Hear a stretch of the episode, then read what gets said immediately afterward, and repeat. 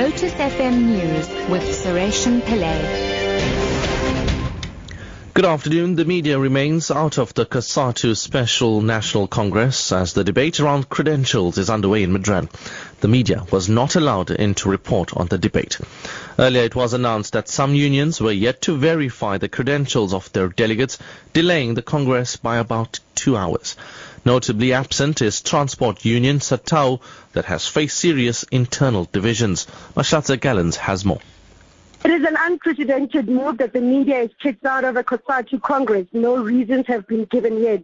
However, this speaks to the tensions and deep divisions that have plagued the country's largest trade union federation. Going into the Congress, the affiliates were also divided over the agenda, with unions supporting the return of NUMSA and General Secretary Zwelinzima Vavi petitioning the leadership to turn the Congress into an elective one. The unions are also expected to take issue over the second Deputy President, Swalosi. She was expelled by her trade union NUMSA but returned under police union POPCRU. The other contentious issue is the presence of newly joined affiliate Metal Workers Union Limusa, led by former NUMSA President Cedric Gina. It is not clear yet when the media will be allowed back. The Modimolle man serving a life sentence for the rape and torture of his ex-wife and the murder of his stepson says he is broke. This was part of the explanation for the late filing of his constitutional court application for leave to appeal. Candice Nolan has the details. Kotzé says he used up all of his money to defend himself during the trial. After his leave to appeal application was dismissed by the Supreme Court of Appeal in December, Kotzé says he simply did not have any more money to fight a further appeal. He says he has to rely on family members who were only able to assist him recently with his ConCourt application. He told the court that it need not even hear arguments in his appeal, insisting that his fair trial rights were trampled on by the High Court.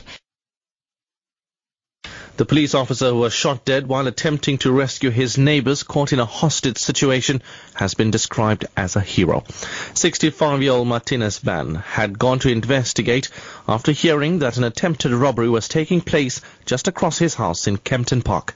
Sasha Naidu reports. Armed with his gun and police radio, the off-duty Ekurhuleni Metro police officer walked to his neighbor's house. Shortly after he got there, the suspects noticed him and opened fire, fatally wounding him.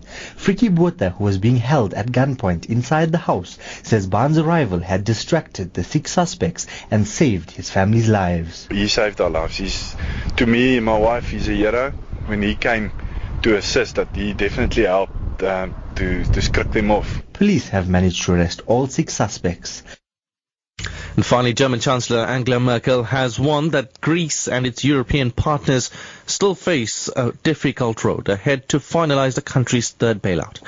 Earlier today, it was announced that the Greek government had agreed to implement strict financial controls to facilitate the bailout. President of Eurogroup of Finance Ministers, Jeroen Dijsselbloem, outlines the next steps.